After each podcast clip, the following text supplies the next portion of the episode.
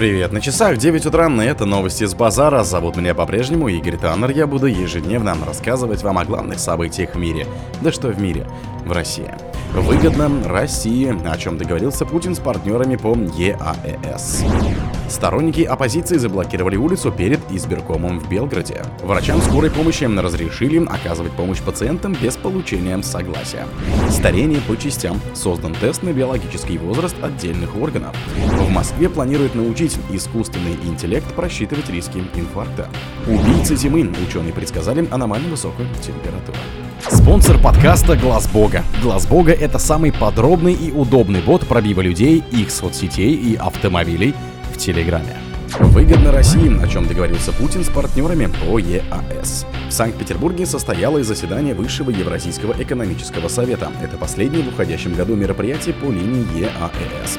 Поэтому участники традиционно подвели итоги и обозначили планы на будущее. Председательствование России в Евразийском экономическом союзе завершается. Говоря о достигнутых результатах, Владимир Путин особо выделил соглашение о зоне свободной торговли с Тегераном. Это имеет большое значение для укрепления связей. Почти все категории товаров получат беспошлинный доступ на рынок Исламской Республики. Очевидно и то, что либерализация торговли с Ираном даст хороший импульс для развития связывающей наши государства транспорта-логистической системы маршрутов, таких как коридор север и юг, создав предпосылки для наращивания производственной кооперации, туристических и делегационных контактов, уточнил президент. Сторонники оппозиции заблокировали улицу перед избиркомом в Белграде. В Белграде сторонники прозападного блока Сербии против насилия, протестующие из-за результатов выборов 17 декабря, заблокировали улицу перед Республиканской избирательной комиссией. Около 6 вечера 20.00 по Москве митингующие в восьмой раз собрались перед зданием РИК и перекрыли улицу Краля Милана. По сравнению со вчерашним днем количество демонстрантов уменьшилось в несколько раз. Они свистят в свистки, дудят в дудки и выкрикивают оскорбительные лозунги. Ранее в понедельник несколько сотен студентов заблокировали движение перед зданием Министерства госуправления и самоуправления. Затем они поднялись на прилегающую центральную улицу Кнеза Милоша, где расположены с одной стороны МИД и правительство Сербии, а с другой разрушенный бомбардировкой кабинетом здания Генштаба и Минобороны иностранные посольства. Врачам скорой разрешили оказывать помощь пациентам без получения согласия.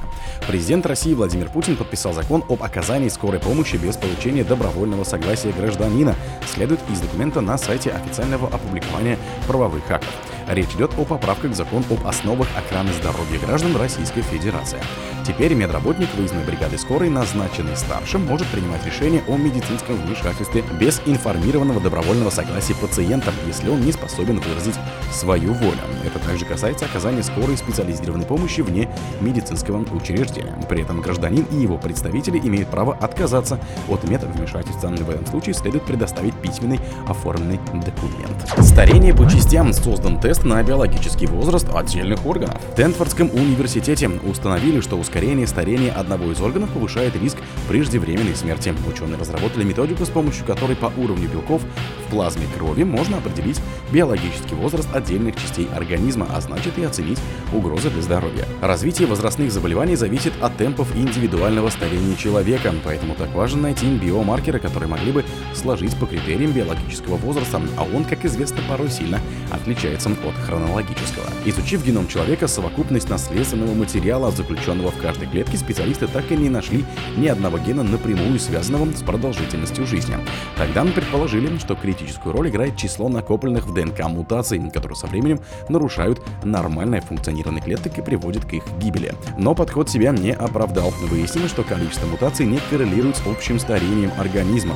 В качестве маркеров старения пытались использовать длину теломер защитных колпачков на концах хромосом, которые укорачиваются при каждом делении клетки. Но и этот метод оказался не точно. В Москве планируют научить искусственный интеллект просчитывать риски инфаркта. Москва планирует в течение полутора-двух лет научить искусственный интеллект просчитывать риски инфаркта, сообщил заместитель мэра Москвы по вопросам социального развития Анастасия Ракова. Мы очень хотим научить модель просчитывать риски развития инфаркта в перспективе полутора-двух лет.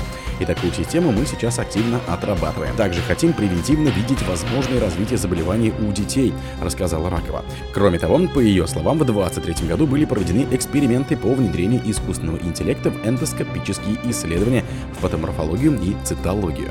На сегодняшний день где-то примерно 10 экспериментальных моделей гипотез сервисов находятся на глубоком уровне проработки, добавила замэра. Убийца зимы, но ученые предсказали аномально высокую температуру. Китайские специалисты прогнозируют в северном полушарии исключительно теплую зиму. В некоторых местах температура в два раза превысит обычно. Это способствует Эль-Ниньо. Рассуждая о глобальном потеплении, часто не объясняют, как именно повышение температуры влияет на погоду и различные атмосферные явления, от которых многое зависит в жизни людей. Одно из них — южные осцилляции в Тихом океане. У южной ассоциации две ярко выраженные фазы – теплая Эль-Ниньо и холодная Ла-Нинья. Последние обычно длятся не более года. В этот период особо сильные засухи возникают волн тепла, лесные пожары, наводнения и смертоносные ураганы. Долгие Ла-Нинья редки. С 20-х годов их насчитывает всего 10, причем 8 после 70-х годов. Ученые считают, что это результат потепления западной части Тихого океана. О других событиях, но в это же время не пропустите. У микрофона был Игорь Таннер.